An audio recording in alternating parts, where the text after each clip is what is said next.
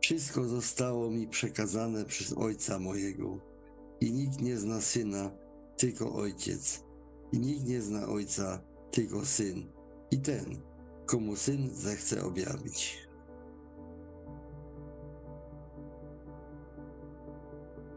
Boga nikt nigdy nie widział, lecz jednorodzony Bóg, który jest na łonie Ojca, objawił go.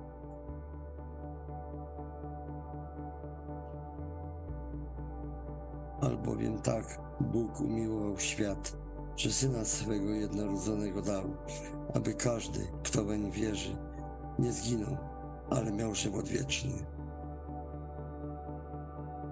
Albowiem ten, kogo posłał Bóg, głosi słowa Boże, gdyż Bóg udziela ducha bez miary. Kto wierzy w Syna, ma żywot wieczny. Kto zaś nie słucha Syna, nie ujrzy żywota, lecz gniew Boży ciąży na nim. Odpowiedział mu Jezus: Ja jestem droga, prawda i żywot. I nikt nie przychodzi do Ojca tylko przeze mnie. Bóg zaś daje dowód swojej miłości ku nam przez to, że kiedy byliśmy jeszcze grzesznikami, Chrystus za nas umarł. Albowiem zapłatą za grzech jest śmierć, lecz darem łaski Bożej jest żywot wieczny w Chrystusie Jezusie, Panu naszym.